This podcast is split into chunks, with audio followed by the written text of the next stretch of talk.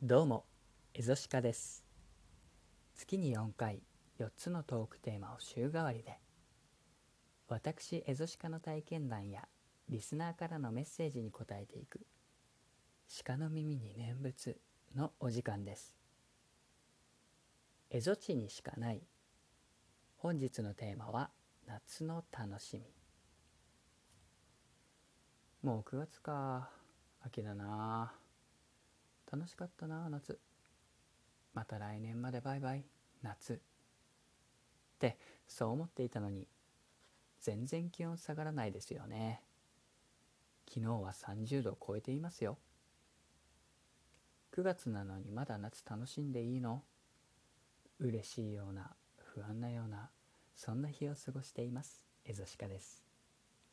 本日は夏の楽しみを紹介したいと思います。夏の風物詩といえば、お祭りや花火大会ですね。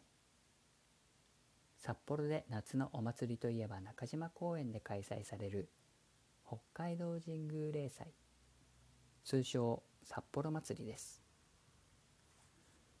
東京ドームのおよそ5倍、0.236 キロ平方メートルに出店が所狭しと展開され、毎年多くの人でにぎわうこのお祭りは151年の歴史を持ち、6月中頃に行われます。ところで、北海道の6月って気温どれぐらいだと思います？平均最高気温22度、平均最低気温18度です。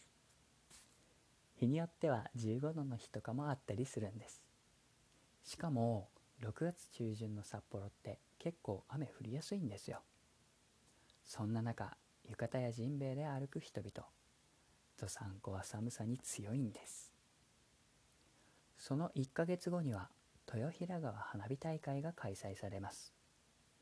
これも100年以上の歴史ある行事です。花火大会の時は豊平川河川敷が人であふれかえります。札幌の主要道路でもある創成川通りが封鎖されるのもこの時だけ。それだけ多くの方が花火を楽しまれ、札幌の短い夏を堪能するのです。花火大会といえば十勝。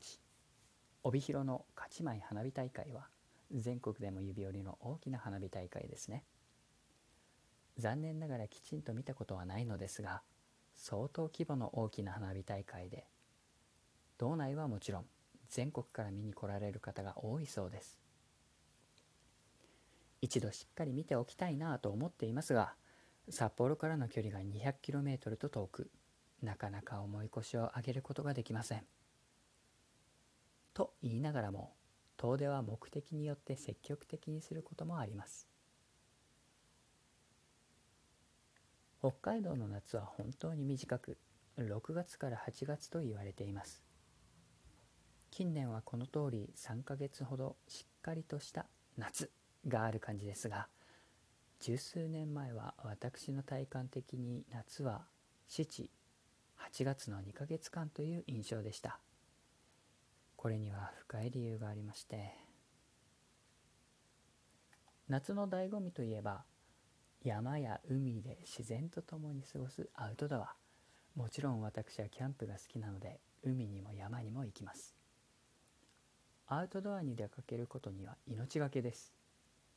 命がけなのは私だけじゃないと思います。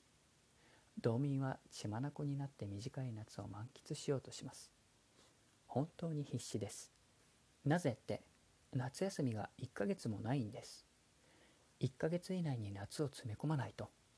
しかも、天気が良くないと、屋外での活動って制限されますよね。天気はこちらの都合なんて考えるわけもなく、容赦なく雨が降り続く日も。道民は夏に必死です。そもそも6月の最高気温が22度というのは、全国的に見てどうでしょう？涼しい印象ですか？湿度も低く、気温も高くはない。もしかしたら羨ましいと感じる方がいるのかもしれません。しかし、耳で聞くのと体験するのとでは多くのことが違って見えるように、これもまた想像とは異なりますよ。札幌から近い海水浴場は石狩浜遊び市か小樽ドリームビーチになり、両方ともバーベキュー、キャンプができます。ちなみに私は遊び市派です。さあ、キャンプへ向かいましょう。道中の大型スーパーで生鮮食品を購入し、天気にも恵まれ、気温は30度近く。浜に着けばギラつく太陽ににぎわう人々の声が波とともに遊び心をくすぐります。とりあえずテントを立てて荷物をまとめたら海へ直行。ここでいつも思い出させられます。水がしゃっこい。北海道の海は暖かくありません。冷えた体は砂を浴びて火を起こしてワイワイしていたら夕方です。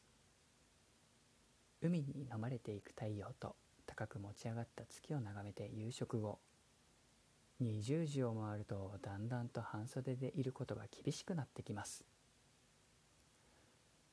海から吹き抜ける風がしゃっこい。本当に冷え込みます。眠るときはテントに入りましょうね。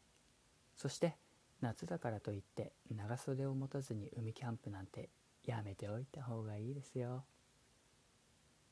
時は変わって山キャンプ。札幌市内にもいくつかのキャンプ、山キャンプができる場所はありますが、ちょっと遠出してみたくなるのが夏。道中は森か農地が飛んでいくだけで、きれいな空気とセミの鳴き声が響く山に着くと、日焼けた駐車場には所狭しと止められた車たち。キャンプ場近くには道の駅や野菜の直売所があるところもあり、地元の採れたて野菜や果物をいただくことができます。虫捕りをしたり、広い敷地を駆け回る子どもたちや、ところによっては大きな公園が隣接されている場所もあります。小川のせせらぎを聞きながら老けていく一日をゆったりと過ごすと、見上げれば迫るように星が散りばめられています。